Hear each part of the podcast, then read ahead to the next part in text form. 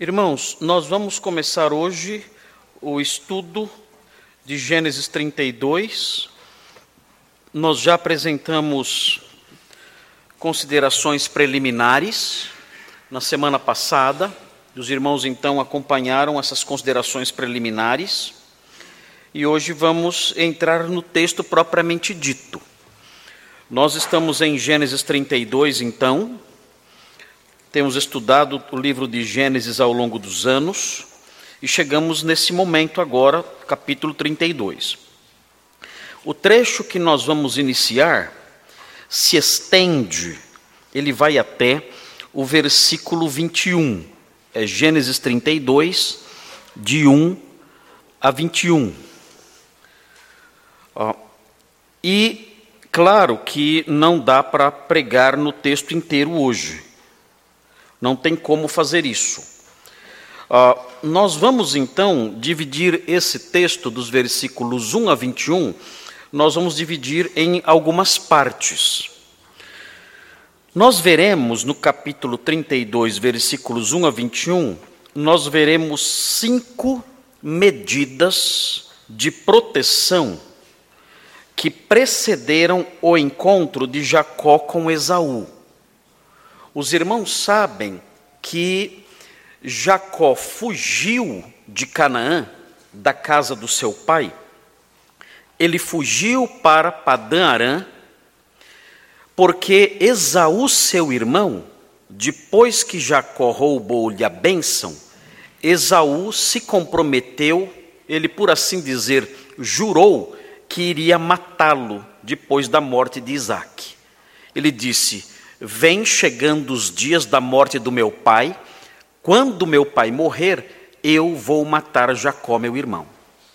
Por causa disso, então, Jacó fugiu para Padã Arã. Vinte anos se passaram e nós já estudamos toda essa história com detalhes. E agora chega o momento em que Jacó está voltando de Padã Arã está voltando para Canaã e ele vai se encontrar com o seu irmão, de quem ele se lembra, o irmão que disse que iria matá-lo. Então, é claro que ele está preocupado, é claro que ele está com muito medo.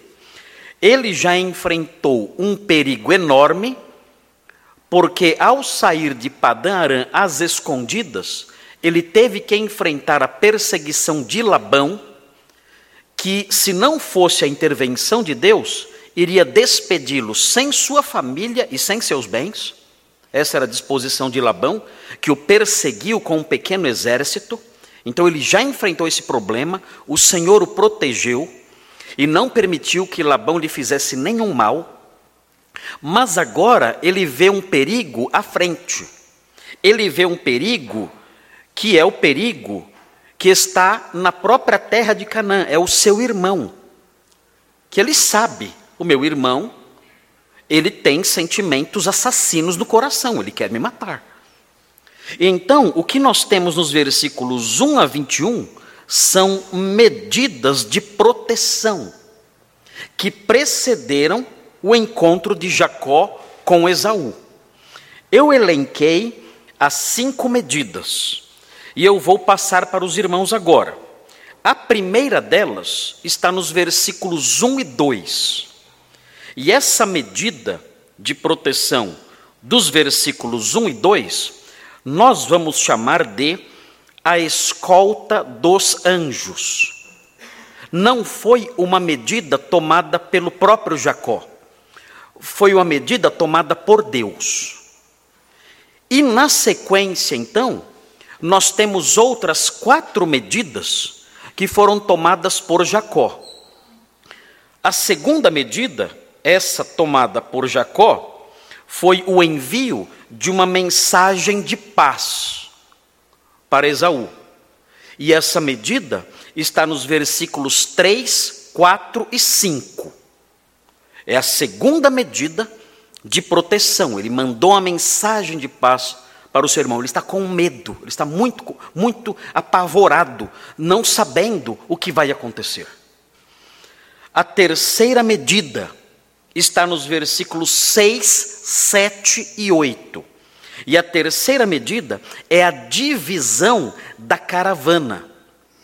Jacó dividiu a sua caravana em duas partes, em dois bandos, como é chamado aqui. E ele disse: se meu irmão atacar o primeiro bando, o segundo bando tem tempo de escapar. Foi a terceira medida que ele tomou como proteção. A quarta medida que Jacó tomou para se proteger está nos versículos 9 a 12. E essa quarta medida é a súplica por livramento. Jacó faz uma oração aqui, é bonito ver isso. É uma oração muito bonita que ele faz. E nessa oração ele se recorda das promessas de Deus. E ele reconhece a sua pequenez e a sua dependência. E nós veremos então essa oração no tempo devido.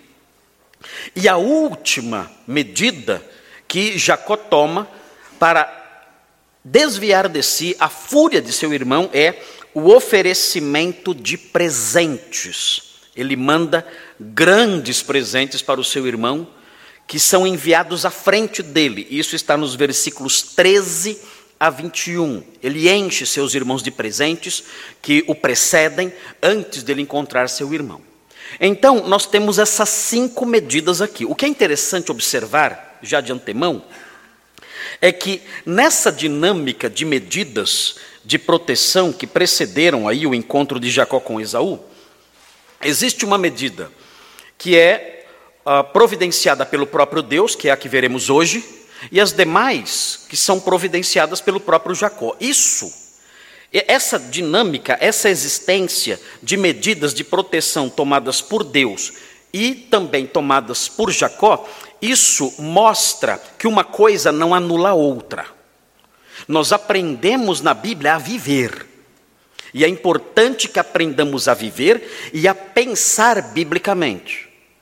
Bem, se Deus nos protege, como vemos nos versículos 1 e 2, por que eu tenho que andar com um frasquinho de spray de pimenta na minha bolsa? Não pode spray de pimenta, não? De gengibre. Porque eu digo para minha filha ou para minha esposa, os irmãos dizem, para elas andarem com um frasquinho de spray de gengibre na bolsa. Por quê? Se Deus nos protege, e Ele é aquele que é o nosso escudo, por que nós trancamos a porta de casa quando saímos hoje para vir para a igreja? Por que nós colocamos uma película de proteção no nosso carro para nos proteger de assaltos enquanto circulamos por essa cidade violenta. Por que fazemos isso? É falta de fé? Acaso Deus não nos protege? Nós não entendemos, não aprendemos na Bíblia que o Senhor é nosso protetor? Entendemos tudo isso, mas o homem que pensa biblicamente, o homem que conhece a dinâmica do funcionamento da vida na Bíblia, entende que essas coisas, por alguma razão que nós não compreendemos, elas andam juntas. O Senhor me protege, mas eu tenho que cuidar de mim. Mas não, não, dá para juntar as duas coisas. Por que eu não posso sair e simplesmente eh, andando com uma nota de 100 reais na mão, assim, mostrando para todo mundo que eu tenho 100 reais? Por que eu tenho que me proteger? Por que eu tenho que fazer um seguro para, para minha casa? Por que eu tenho que colocar alarmes aqui na, minha, na, na, na igreja? Por que eu tenho que fazer um muro em volta da minha casa? Por que eu tenho que tomar essas medidas todas? Por que, se Deus me protege? A Bíblia não explica essas coisas. A Bíblia diz apenas que essas coisas andam juntas. E Deus as usa também para nos proteger. Se o Senhor não guardar a cidade, em vão vigia a sentinela. Mas Deus não manda tirar a sentinela. Deus não diz, tire a sentinela, não precisa, não, deixa a sentinela aí. Mas a sentinela sozinha não vai fazer diferença. Mas ela fica. Eu vou usar a sentinela. Eu vou usar a sentinela e vou guardar a cidade. O fato de eu guardar a cidade não anula a necessidade de colocar uma sentinela aí. Então nós aprendemos essas coisas, a Bíblia trata disso e ela expõe isso com naturalidade. Ela não entra em discussões. Ela não fica debatendo essas coisas como nós debatemos. Nós perdemos tempo com bobagens muitas vezes. Ficamos debatendo por quê, por quê, por quê. Ela não. Ela simplesmente conta a história e segue em frente dizendo: olha, é assim que as coisas funcionam. É, é, é assim que Deus administra o universo. É assim que Deus administra a história. E todas essas coisas são verdades. Tente ajustar a sua vida a essas coisas. E então nós, se tivermos sabedoria, então nós acolhemos esse modo de vida e seguimos em frente. Viver sabiamente é viver biblicamente. Viver biblicamente é entender o modo como Deus administra a história, o universo, os fatos e todas as coisas. E ajustar a nossa vida a essa forma como Ele administra tudo. Nós aprendemos então nesse texto. Há cinco medidas aqui. Uma delas é a medida que Deus tomou para proteger Jacó. As outras quatro, Jacó tomou. Tudo isso para se proteger, mesmo sabendo que Deus o estava protegendo. E é assim que nós seremos sábios, é, é, é assim que é, demonstraremos sabedoria ah, na administração da nossa vida, no, no, na condução da nossa vida, reconhecendo essas coisas. Vamos olhar então os versículos 1 e 2. Nos versículos 1 e 2 nós temos aqui a primeira medida, a escolta dos anjos. Veja aí, versículos 1 e 2. Nós, é claro que nós não vamos ver as cinco medidas hoje, a não ser que saímos daqui às cinco da madrugada. E não dá, não dá para fazermos isso aqui hoje. Não tem jeito. Vamos então olhar os versículos 1 e 2 e vamos aprender acerca da primeira medida. Alguém pode dizer, pastor, por que você chama os versículos 1 e 2? Por que você chama esses versículos de a escolta dos anjos? Onde você está vendo uma escolta aqui? O que, de onde você tirou isso? Então nós vamos olhar para o texto os detalhes do texto e vamos perceber então no texto que existe aqui nos versículos 1 e 2 essa noção, uma noção que é evocada, uma noção que está presente aqui, a noção de proteção. Deus está protegendo Jacó no retorno para sua casa. Veja então o que diz os versículos 1 e 2. Diz assim: Também Jacó seguiu seu caminho, e anjos de Deus lhe saíram a encontrá-lo. Quando os viu, disse: Este é o acampamento de Deus, e chamou aquele lugar Maanaim. É até aqui o texto. Esse texto mostra a escolta dos anjos. Vejam então, começando aí o primeiro versículo diz: Também Jacó seguiu o seu caminho. Porque o texto diz: Também Jacó seguiu o seu caminho. Ele diz também Jacó seguiu seu caminho por causa do que ele acabou de dizer no versículo 55 do capítulo 31.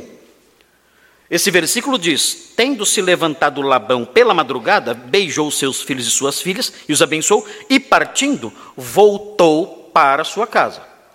Labão tomou o seu caminho, seguiu o seu caminho. Agora então, Jacó seguiu o seu caminho.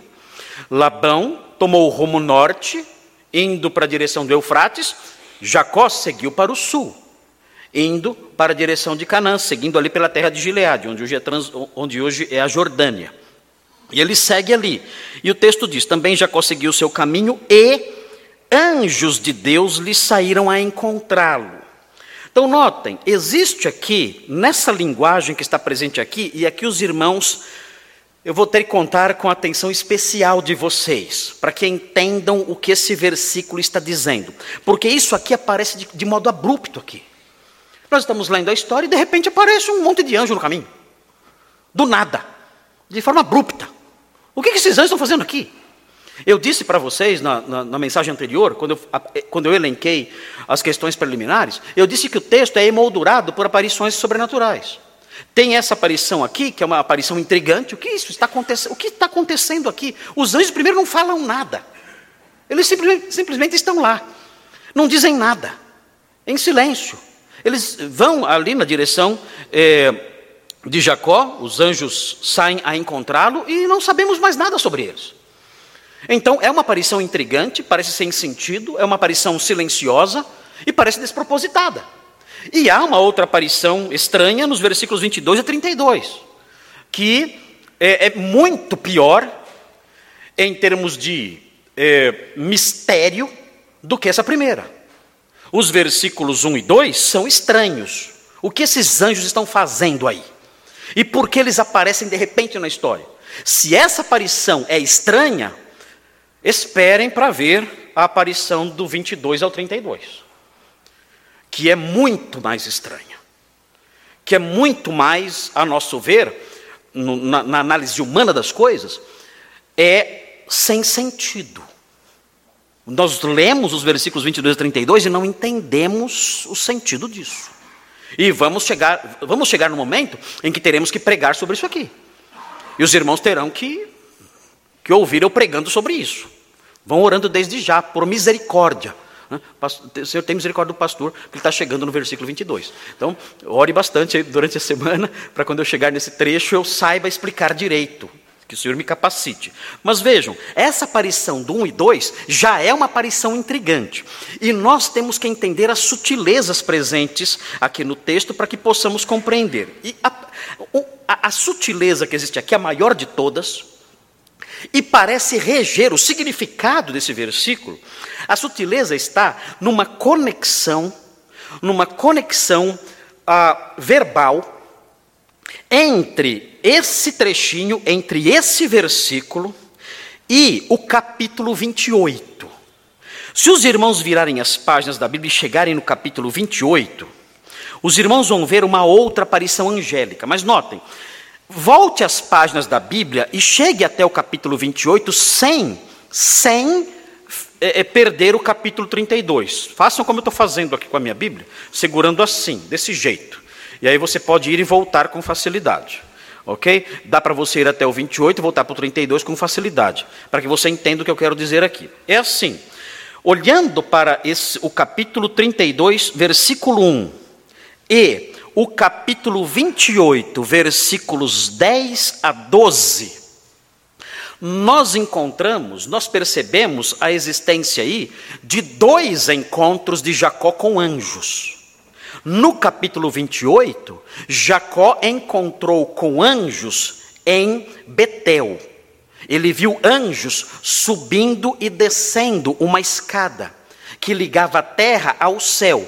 Nós já estudamos esse capítulo, já aprendemos o significado disso tudo, nós já nos debruçamos sobre o capítulo 28 e aprendemos isso. O que existe aqui é interessante observar, no capítulo 32, mais uma vez Jacó vê anjos. O que acontece?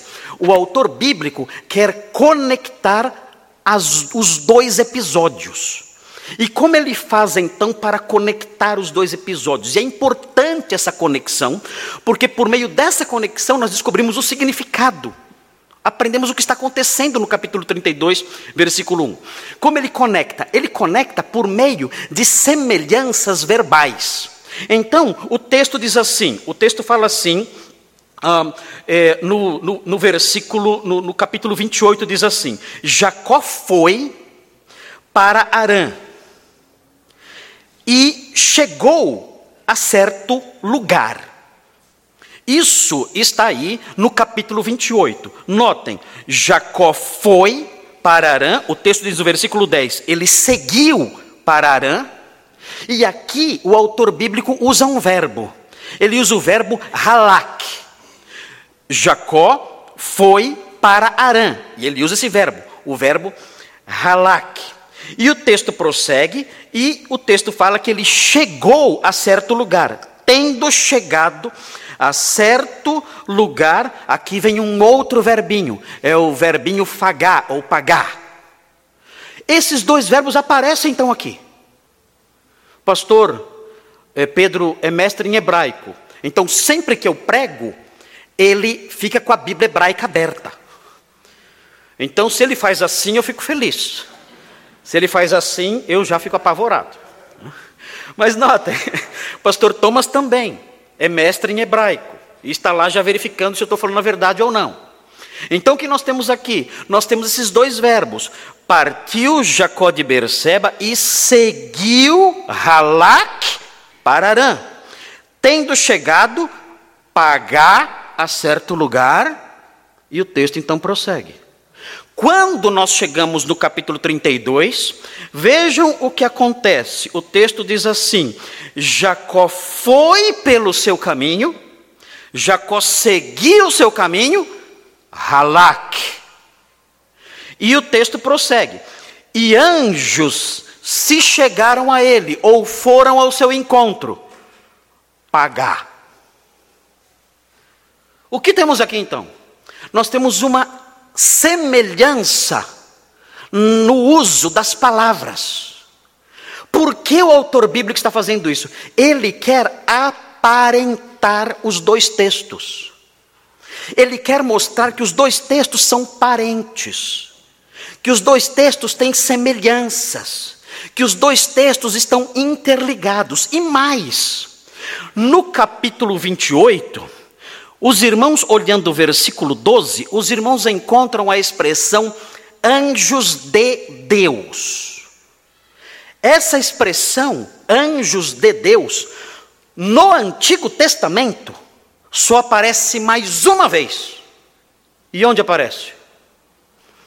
No capítulo 32, versículo 1. Anjos de Deus. Não aparece mais em outro lugar. O que então esse escritor fez? Esse escritor é muito bom. Esse escritor é de uma inteligência extraordinária. O que ele fez? Ele, ele colocou gatilhozinhos de memória. Para que quando o leitor do texto hebraico lesse o capítulo 32, em virtude da semelhança da linguagem, em virtude da semelhança das palavras, ele imediatamente, tendo uma boa memória, como os antigos tinham, ele imediatamente se lembrasse do capítulo 28. Opa! Halak, eu já ouvi esse verbo antes. Pagar, eu já ouvi esse verbo antes. Anjos de Deus, eu já escutei essa expressão antes. Pertinho aqui do 32, no 28. E note então o que acontece. Havendo esse aparentamento textual, cada coisa que a gente inventa, né? Aparentamento textual. Só a gente para inventar essas coisas, né? Havendo esse havendo esse aparentamento textual, ele faz assim: olha, havia anjos na partida e havia anjos na chegada. O que significa isso? O que ele quer mostrar com isso? Ele quer mostrar com isso que os anjos estiveram com Jacó do começo ao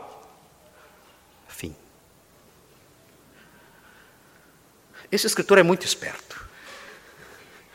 Ele é muito inteligente na forma como ele cria essas coisas.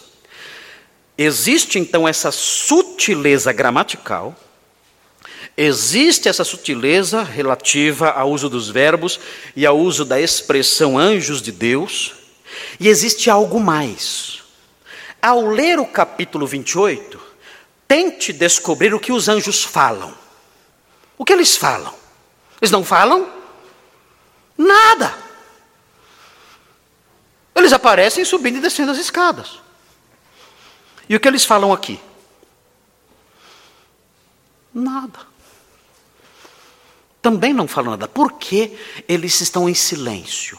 Porque o papel dos anjos nesses dois textos, da partida e da chegada, o papel deles não é trazer nenhuma mensagem o papel deles não é revelar nada.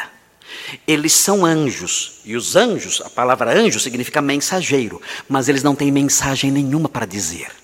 O papel deles é proteger, não é revelar. Nós vamos estar com você do começo ao fim. Nós não temos nada a dizer, nós só temos que proteger você. E é interessante isso, porque quando nós chegamos no capítulo 48, e nós vamos chegar no capítulo 48 no ano 2047, nós, nós encontramos, no capítulo 48, versículo 16, nós encontramos uma, uma, uma concepção de Jacó, palavras de Jacó, quando ele abençoou os filhos de José, ele diz algo interessante aqui. Olha o que ele diz. Ele diz assim, 48, 16, no final da vida dele. Veja o que ele diz: o anjo que me tem livrado de todo o mal, abençoe esses rapazes. O que ele entende aqui? Ele entende que ao longo de toda a sua vida, certamente depois de Betel, ele foi acompanhado e protegido por anjos.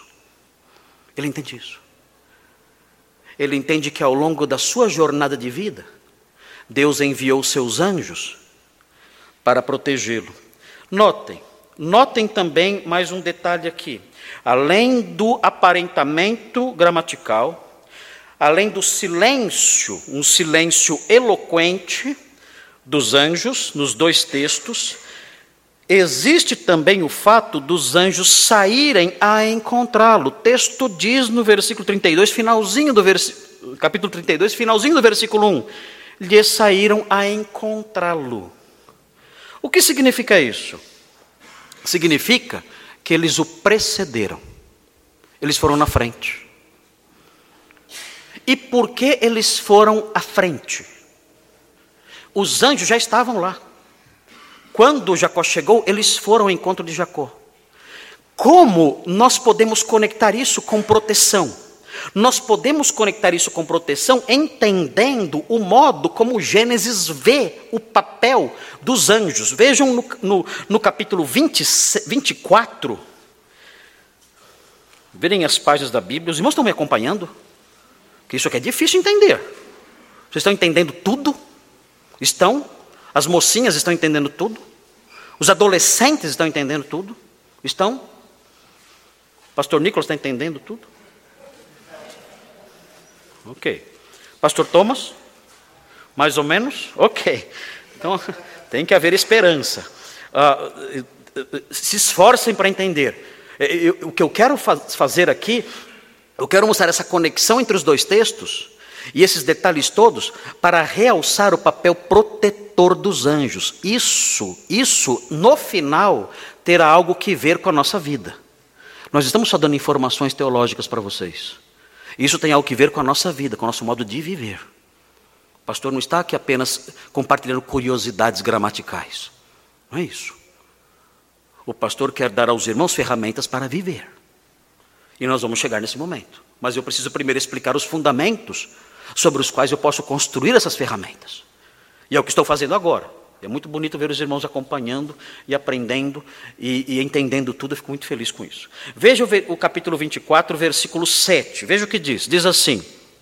É aqui Abraão falando com seu servo, quando seu servo foi enviado para a mesma terra, para a terra de Arã, para a mesma casa, para a casa de Labão, para conseguir esposa para seu filho Isaque. Veja o que ele fala.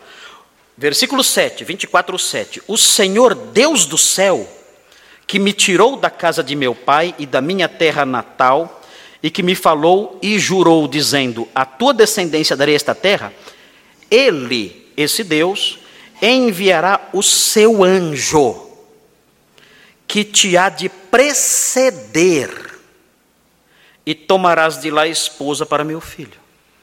Ele está dizendo: Olha, o meu anjo vai ir à sua frente, preparando o seu caminho e você terá sucesso então nesse empreendimento de encontrar uma noiva para o meu filho.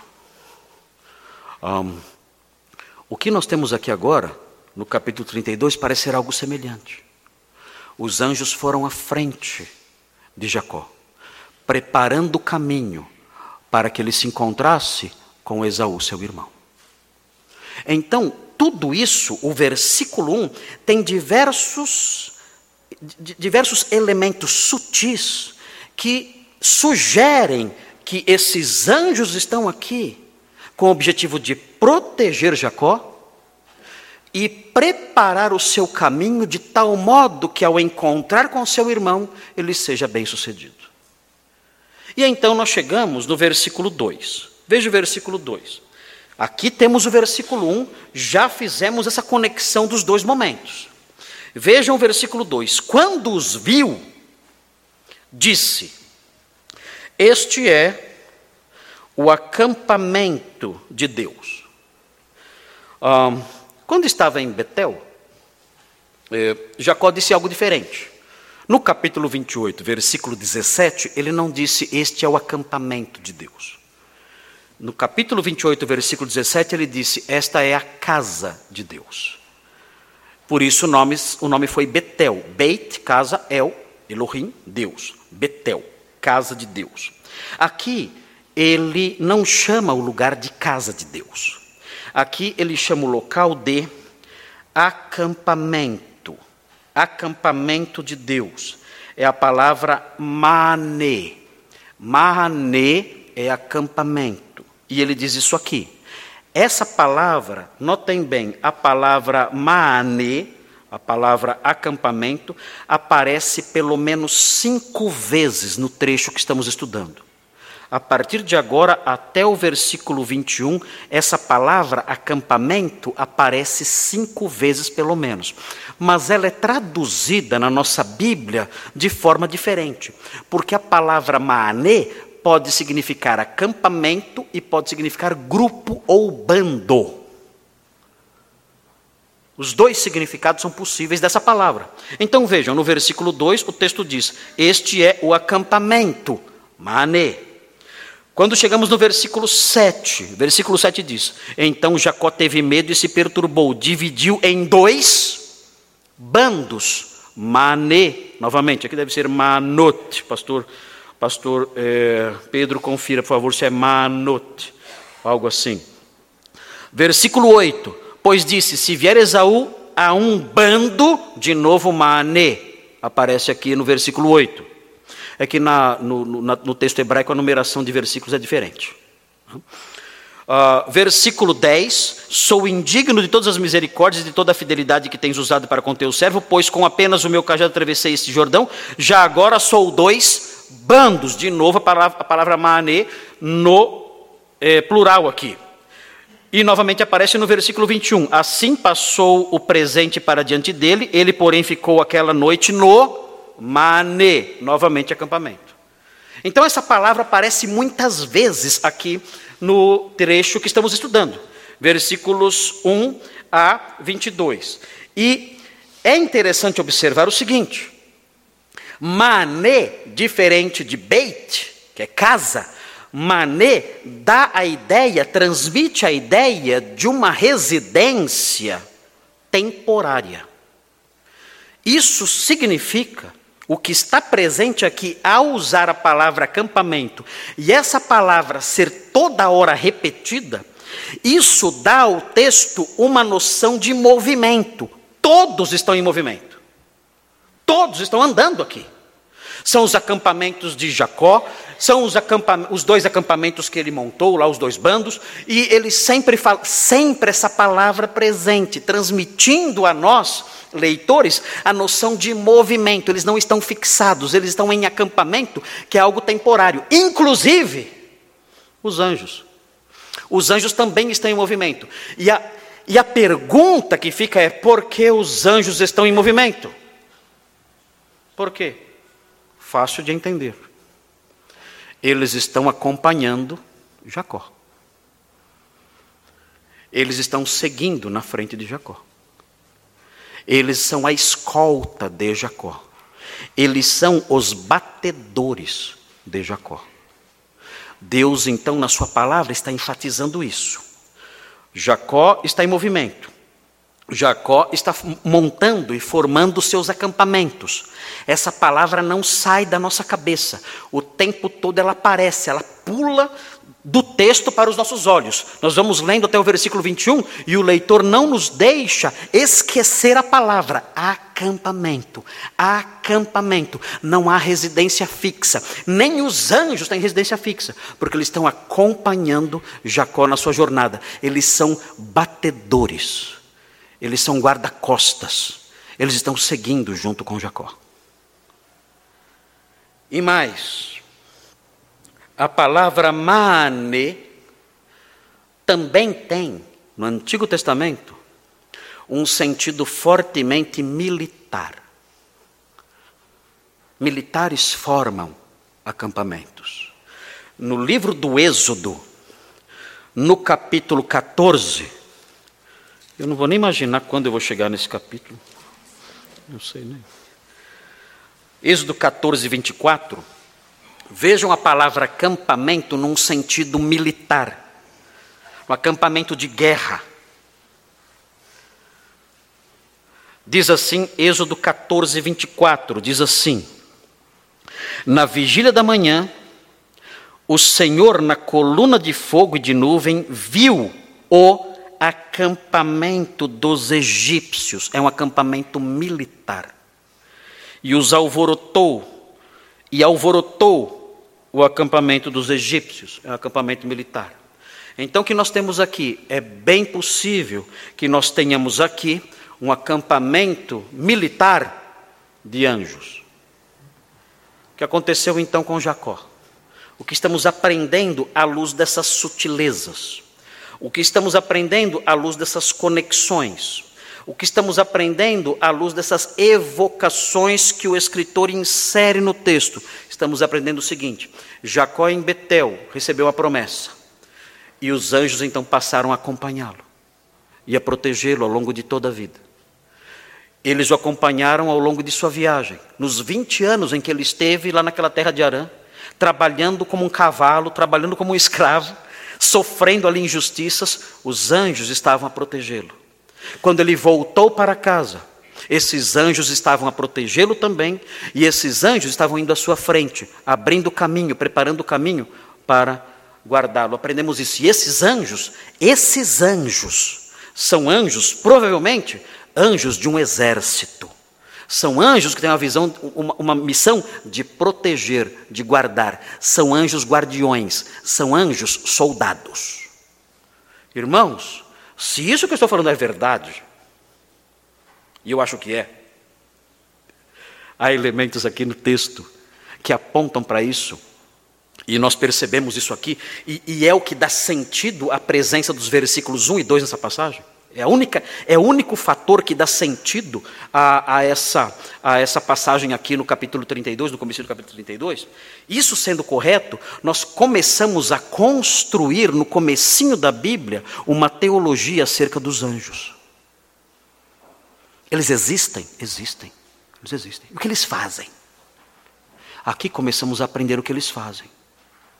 Mesmo, mesmo com as dificuldades que Jacó enfrentou na vida, mesmo sofrendo debaixo de trabalhos terríveis, mesmo sendo enganado, mesmo enfrentando perigos durante o dia e durante a noite, vida dura, mesmo sendo ameaçado por seu tio e agora por seu irmão, pelo menos na mente dele, ele está diante de uma ameaça terrível, mesmo em face disso tudo, de uma vida dura, de uma vida difícil, de uma vida que sua, que chora, que se esforça, que se desgasta, nós aprendemos: o Senhor cuidou dele.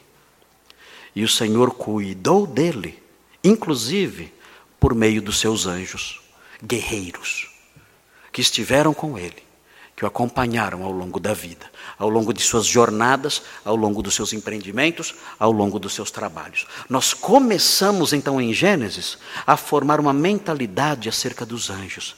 Será que nas minhas lutas, será que no meu ir e vir, no meu entrar e no meu sair, no meu levantar e no meu deitar, Será que no meio da vida difícil que eu levo, será que ah, irmãos como o André, que dirige o dia inteiro, no trânsito de São Paulo, paisagens lindas,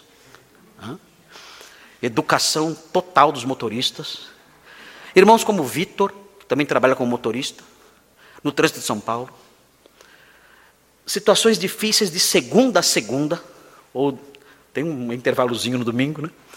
Será que, ah, no meio dessas lutas terríveis, outros irmãos aqui, que enfrentam dificuldades terríveis ao longo da vida, que vêm, que vêm trabalhando e vivendo em meio a lutas horríveis dentro da família, no trabalho, na saúde, nos diversos, nas diversas situações próprias do dia a dia da vida, Será que o Senhor, o Deus dos céus, o temor de Isaac, o Deus de Jacó, também nos trata assim? Será que ele também providencia um pequeno exército, uma pequena milícia, para usar uma palavra mais atual, né? uma pequena milícia angélica, que nos precede e nos acompanha e nos guarda e está conosco. E nós nos esquecemos, até porque nós não os vemos. Irmãos, é, nós temos razão quando observamos a progressão da revelação bíblica, o progresso da revelação bíblica, nós temos razão para acreditar que sim. Que o Senhor coloca os seus anjos ao nosso redor para nos preceder e para nos guardar. E isso nos serve de grande consolo. O que nós precisamos é de uma visão, ah, uma visão mais nítida disso. É muito ilustrativo o texto do, de segundo, do segundo livro dos Reis. Vejam que texto maravilhoso esse texto. Segundo livro dos Reis. Veja o que diz. Segundo livro dos Reis, versículos, capítulo 6. Segundo livro dos Reis, capítulo 6. É a angelologia do Antigo Testamento. É o ensino acerca dos anjos no Antigo Testamento. E esse ensino é perene, é um ensino que, que perpassa a história e chega até o Novo Testamento, conforme nós veremos. Vejam que texto curioso este aqui. Observem aí, vocês vão ver aqui eh, um exército, um exército angélico. Veja o que diz o texto no versículo 8. Diz assim, segundo o livro dos reis, capítulo 6, versículo 8. O rei da Síria fez guerra a Israel. E em conselho com os seus oficiais disse: Em tal e tal lugar estará o meu acampamento.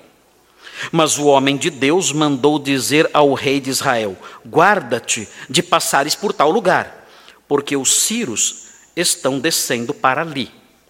O rei de Israel enviou tropas ao lugar de que o homem de Deus lhe falara e de que o tinha avisado, e assim se salvou, não uma, nem duas vezes.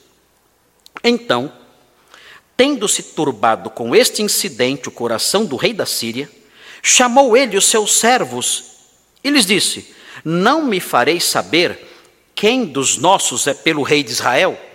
Ele desconfiou de traição. Ele falou: Tem aqui no nosso meio um traidor.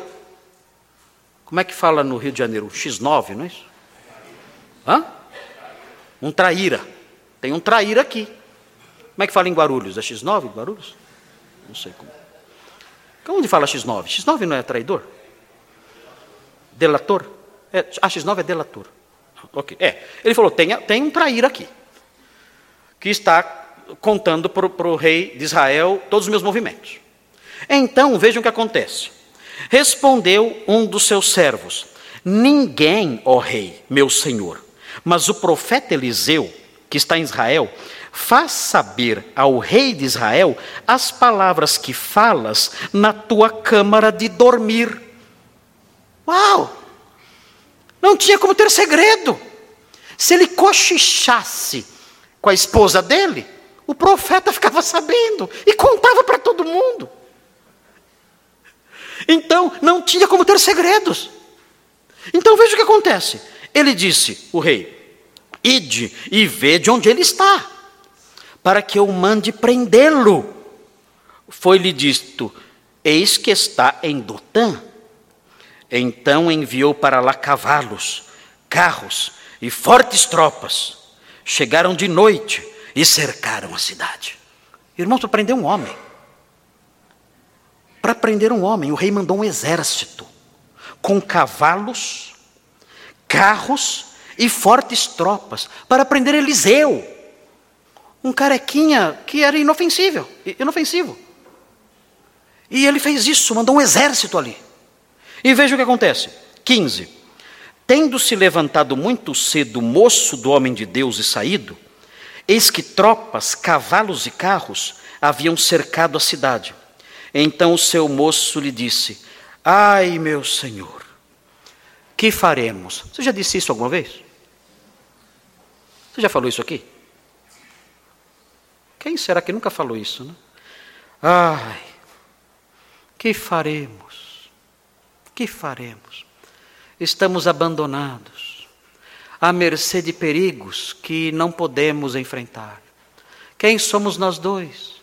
Eliseu e eu, diante de um exército desse tamanho. Quem somos nós? Estamos perdidos. Que faremos? 16.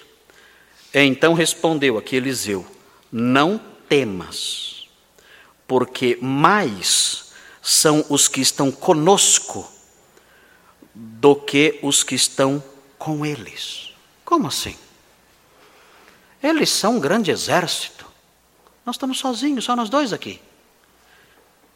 É, orou Eliseu e disse: Senhor, peço-te que lhe abras os olhos para que veja. O Senhor abriu os olhos do moço e ele viu que o monte estava cheio de cavalos e carros de fogo em redor de Eliseu. O que é isso?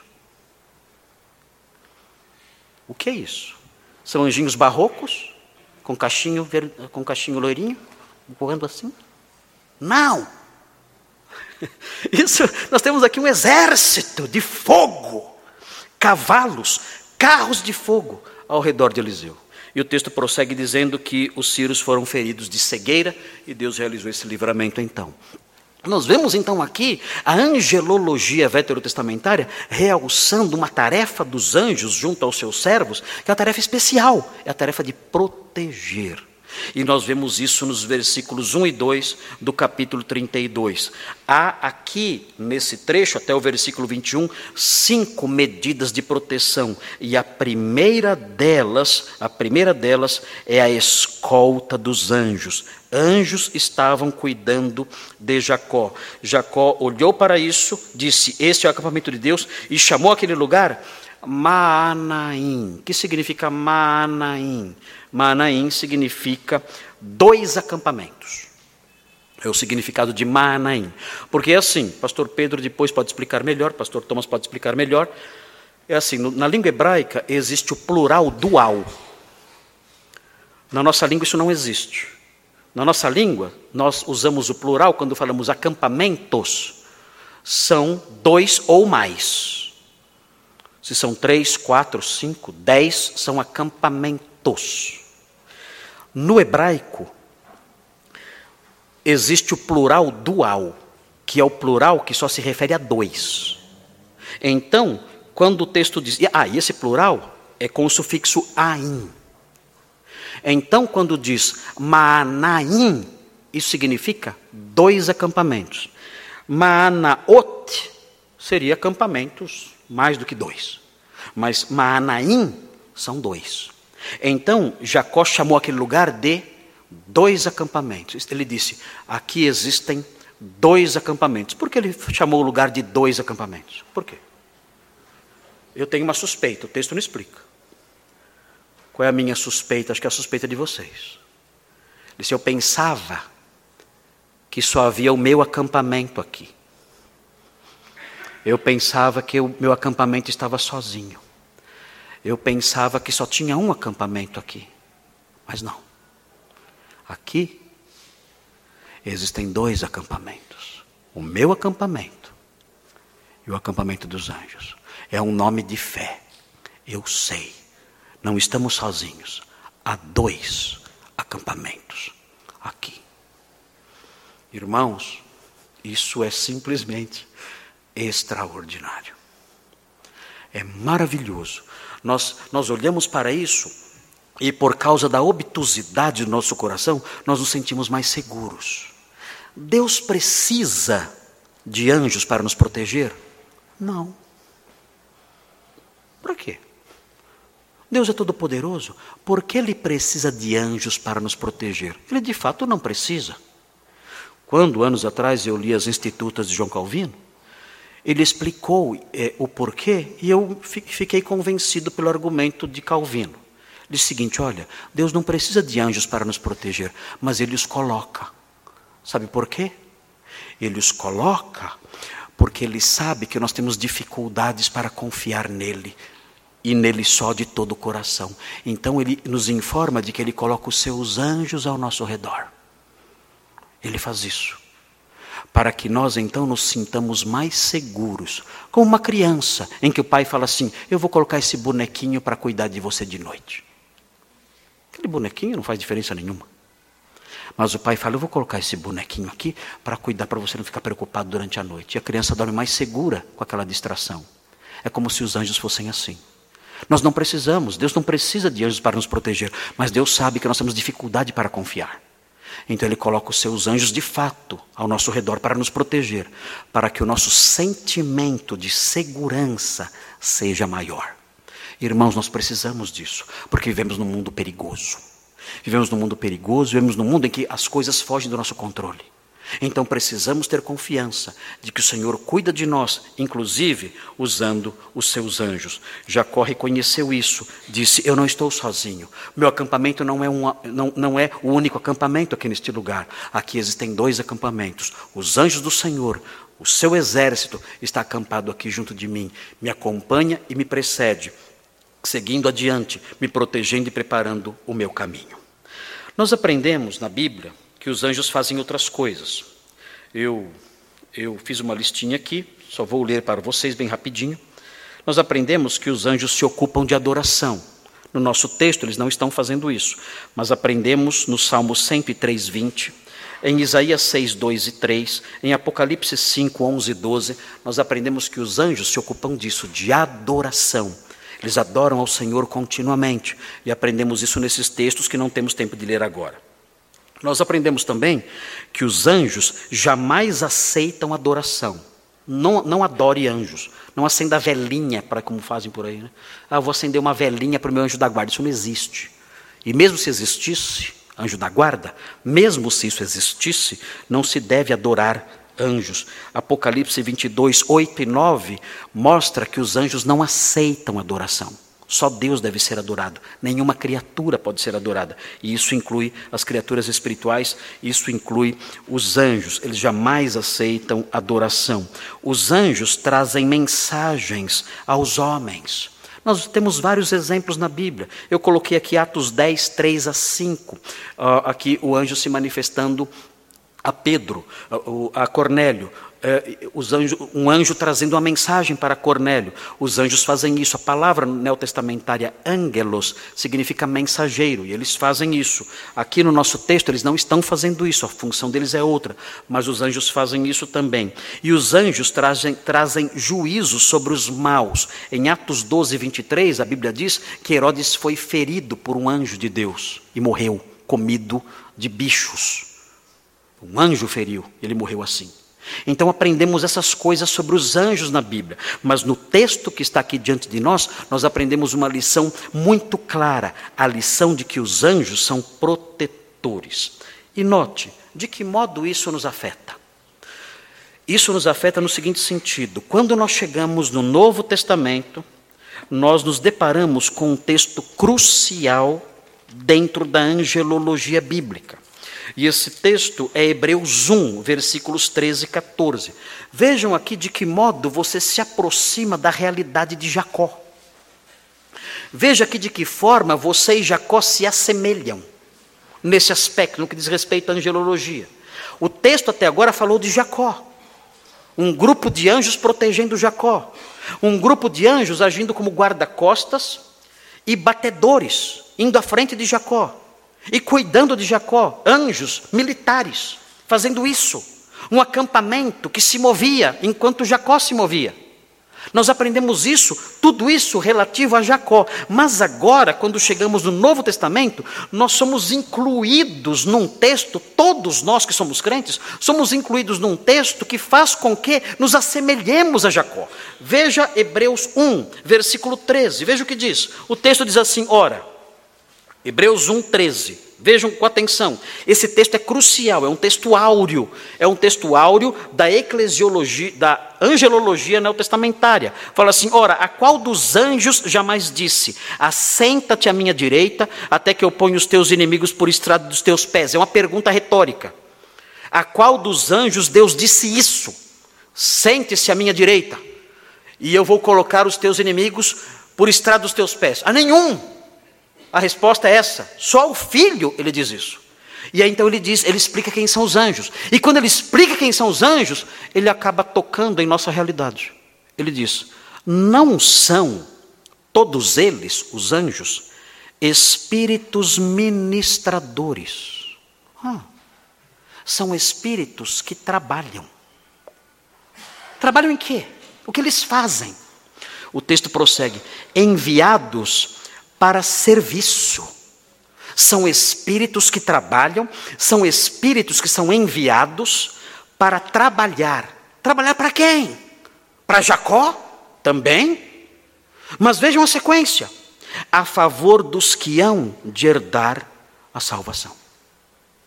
Ah. Você vai herdar a salvação? Vai? Se você vai herdar a salvação, você está dentro desse versículo. Você está aqui. Você está aqui dentro. O capítulo 32, 1 e 2 dá informações sobre os anjos e fala como eles agiram em relação a Jacó. Esse texto aqui fala dos anjos trabalhando para você. Os anjos trabalham para você. Se você é um crente, se você vai herdar a salvação, se você é um herdeiro do céu, os anjos de Deus trabalham para você. É o que o texto diz. Pastor, mas é muita honra. É muita honra.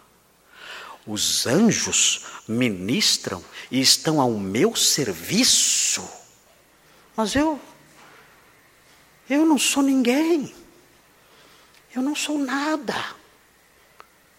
O texto diz, o texto diz expressamente que se você é um herdeiro da salvação de Deus, os anjos trabalham para você. Sete dias na semana, 24 horas, sem férias, sem fim de semana, sem recesso, sem feriado, eles trabalham para você. E então nós pensamos, olhando para esse texto, pensamos: o que eles fazem? Será que eu posso mandar eles fazer alguma coisa? Não, você não pode mandar nada. Eles trabalham para você, mas você não é o senhor deles. Deus é o senhor deles. Eles trabalham para você. A seu favor. Você não pode mandar nada uh, no que diz respeito ao modo deles agirem. Mas então nós, nós pensamos: o que eles fazem? O texto não fala. Quando nós unimos as duas teologias, unimos todas as informações bíblicas, nós aprendemos. Uma das coisas que eles fazem é nos proteger. Eles protegeram Jacó, o herdeiro da salvação. Eles protegeram Eliseu, o herdeiro da salvação. Eles protegem a nós também, os crentes. Nós aprendemos isso. O Novo Testamento dá outras informações sobre o que eles fazem na parábola do rico e Lázaro, nós aprendemos que na hora da morte, eles assistiram Lázaro e conduziram Lázaro ao seio de Abraão. Nós aprendemos isso. O que significa isso? Não sabemos ao certo, mas parece que nós temos uma informação no Novo Testamento de que na hora da morte, quando o crente morre, ele recebe a assistência dos anjos. E ele é conduzido pelos anjos ao seio de Abraão. O seio de Abraão é uma expressão que se refere a um banquete celeste. Esse é o sentido da expressão seio de Abraão. Seio de Abraão é um banquete celeste. Esse é o sentido de peito, o peito de Abraão, onde, onde alguém se reclina para comer reclinado sobre uma mesa. Então, esse é o sentido da expressão.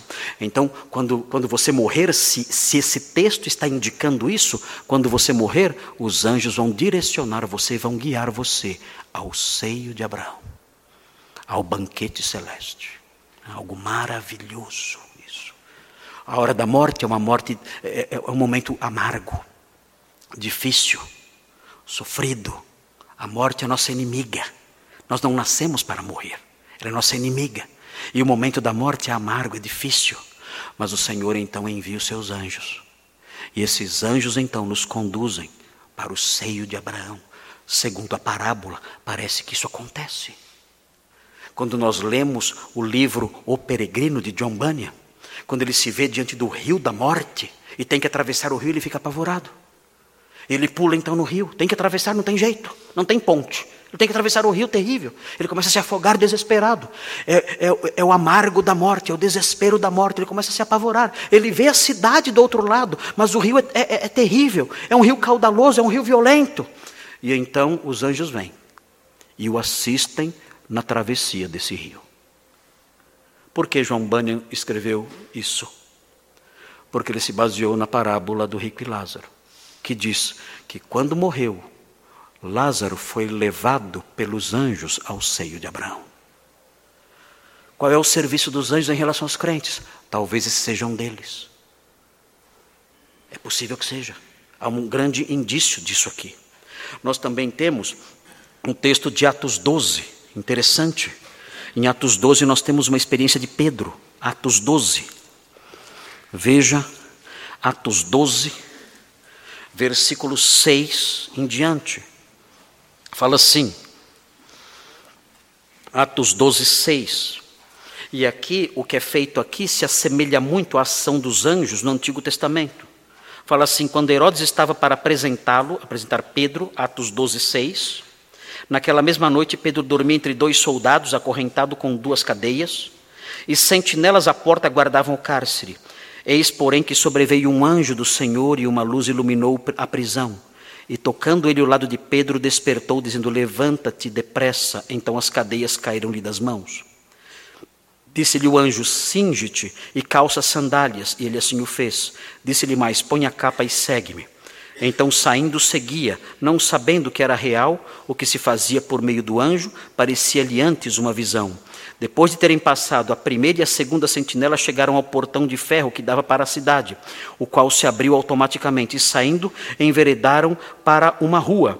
E logo adiante o anjo se apartou dele. Então Pedro, caindo em si, disse: Agora sei verdadeiramente que o Senhor enviou o seu anjo e me livrou da mão de Herodes e de toda a expectativa do povo judaico. O que nós temos aqui no Novo Testamento? O anjo servindo aquele que há de herdar a salvação. Como? Livrando da morte, livrando do perigo. No Novo Testamento temos esses indícios. Que os anjos de Deus protegem os santos. E a forma como eles agem, como eles ministram aos santos, envolve essas coisas. Mas isso, notem bem, isso só é dado àqueles que hão de herdar a salvação. Nós podemos então ir para casa hoje, nós que somos crentes, podemos ir para casa hoje com a nossa confiança reforçada. O Senhor cuida de mim? Sim, Ele cuida de mim. Eu vivo no meio de perigos terríveis? Sim, eu vivo no meio de grandes ameaças, de homens violentos, de pessoas sangrentas. Eu vivo ao lado de assassinos. Eu vivo ao lado de pessoas cruéis. Eu vivo ao lado de pessoas sem sentimentos. Eu ando pelas ruas, eu cruzo o tempo todo com homens maus, com pessoas que me ameaçam, com pessoas de quem eu tenho medo. Eu me encontro o tempo todo com gente assim. Onde eu estou? Se eu paro num semáforo, se eu ando numa calçada, se eu entro numa loja, eu estou o tempo todo diante de pessoas perigosas. E eu caminho nesse mundo, nessa cidade, nesse país, em meio a tantos perigos, eu caminho confiando: o Senhor há de me guardar.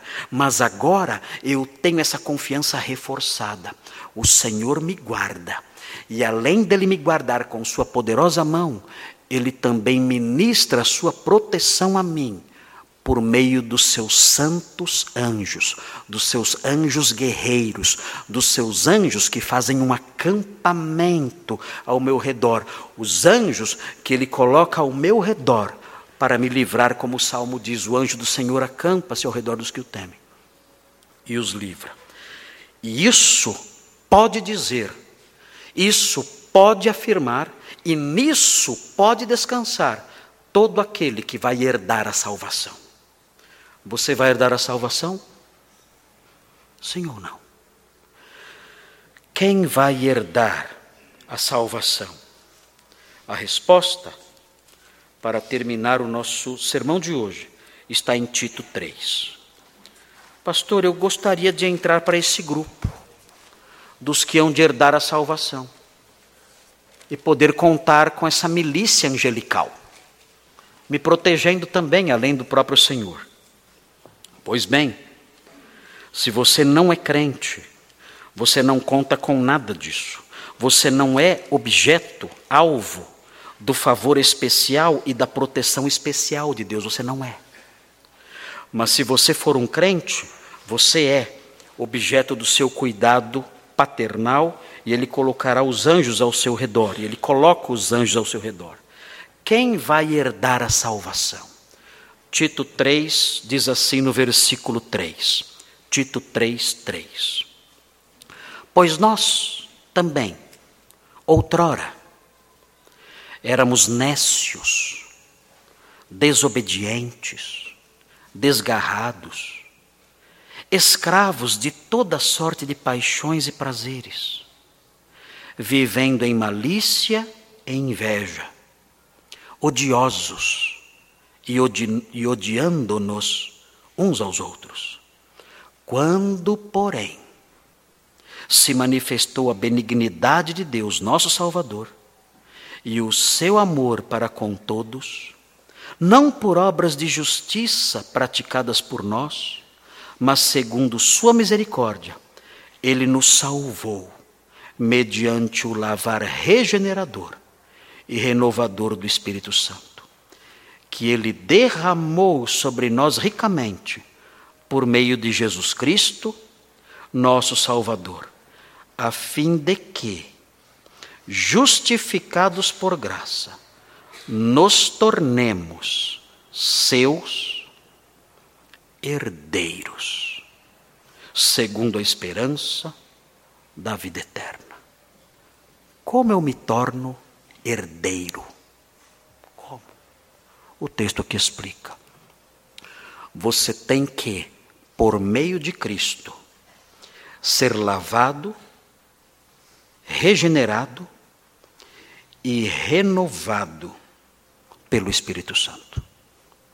Se você, por meio da fé em Cristo, for lavado, regenerado e renovado pelo Espírito Santo, você se tornará um herdeiro de Deus.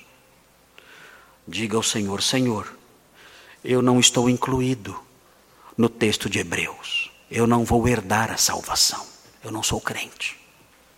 Eu não fui lavado, não fui regenerado, não fui renovado pelo Espírito Santo. Eu nunca recebi o Senhor Jesus Cristo em minha vida, nunca.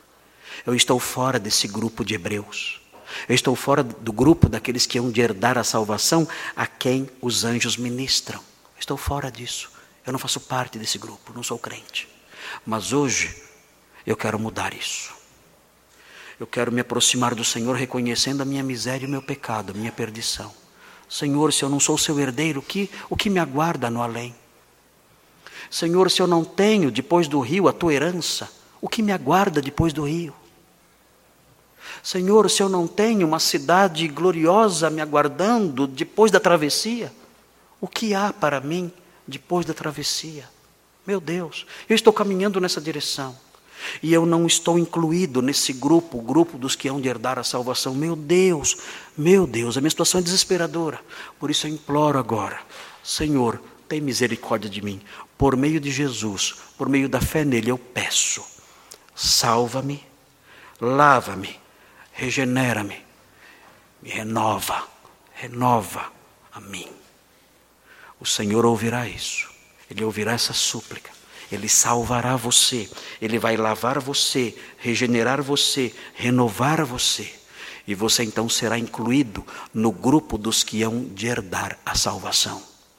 E o Senhor, no seu cuidado paterno em relação a você, além de cuidar diretamente da sua vida até o fim, ele também enviará os seus anjos para reforçar a sua confiança e assistir você ao longo de toda a sua jornada. Faça isso hoje. Faça parte do grupo dos que hão de herdar a salvação. Oremos. Senhor Deus e Pai, obrigado porque na Sua graça o Senhor reforça a nossa fé e nos informa acerca dos Seus anjos. Faça, ó Deus, com que descansemos, sabendo que o Senhor, no Seu poder infinito, cuida de nós. O Senhor cuidou de Jacó ao longo de toda a sua jornada, desde Betel até Peniel o Senhor cuidou dele. O Senhor esteve com ele, os seus anjos o acompanharam e foram formando, por assim dizer, seus acampamentos, seguindo todas as pisadas de Jacó. E sabemos, pela Sua palavra, que os que hão de herdar a salvação desfrutam desse cuidado. Nós te louvamos por isso, porque isso aumenta a nossa paz e a nossa segurança. Continua, Deus, a cuidar de nós num mundo tão perigoso, num mundo tão violento. Coloca os seus anjos ao redor das nossas casas. Forma, Senhor, os seus acampamentos em torno de cada irmão desta igreja. Forma os seus acampamentos espirituais. Forma, ó Deus, os seus acampamentos angélicos ao redor das nossas casas, das casas dos nossos filhos, dos nossos queridos, dos nossos amados irmãos, todos os que hão de herdar a salvação, e protege-nos num mundo tão cruel, num mundo assassino, num mundo sangrento, neste mundo em que nós vivemos. Guarda-nos, ó Deus, assiste-nos, ó Deus, protege-nos, ó Deus, e apazigua o nosso coração. E pedimos também que o Senhor abençoe aqueles que não pertencem ao grupo dos que hão de herdar a salvação, que não desfrutam dessa segurança, do seu cuidado terno e paterno. Pedimos por essas pessoas que o Senhor toque no coração delas, para que corram para os seus braços e clamem pelo seu perdão e creiam em Jesus Cristo e sejam salvos pela fé e passem a pertencer a esse grupo amado querido e cuidado pelo Senhor. Pedimos essas bênçãos em nome de Jesus. Amém.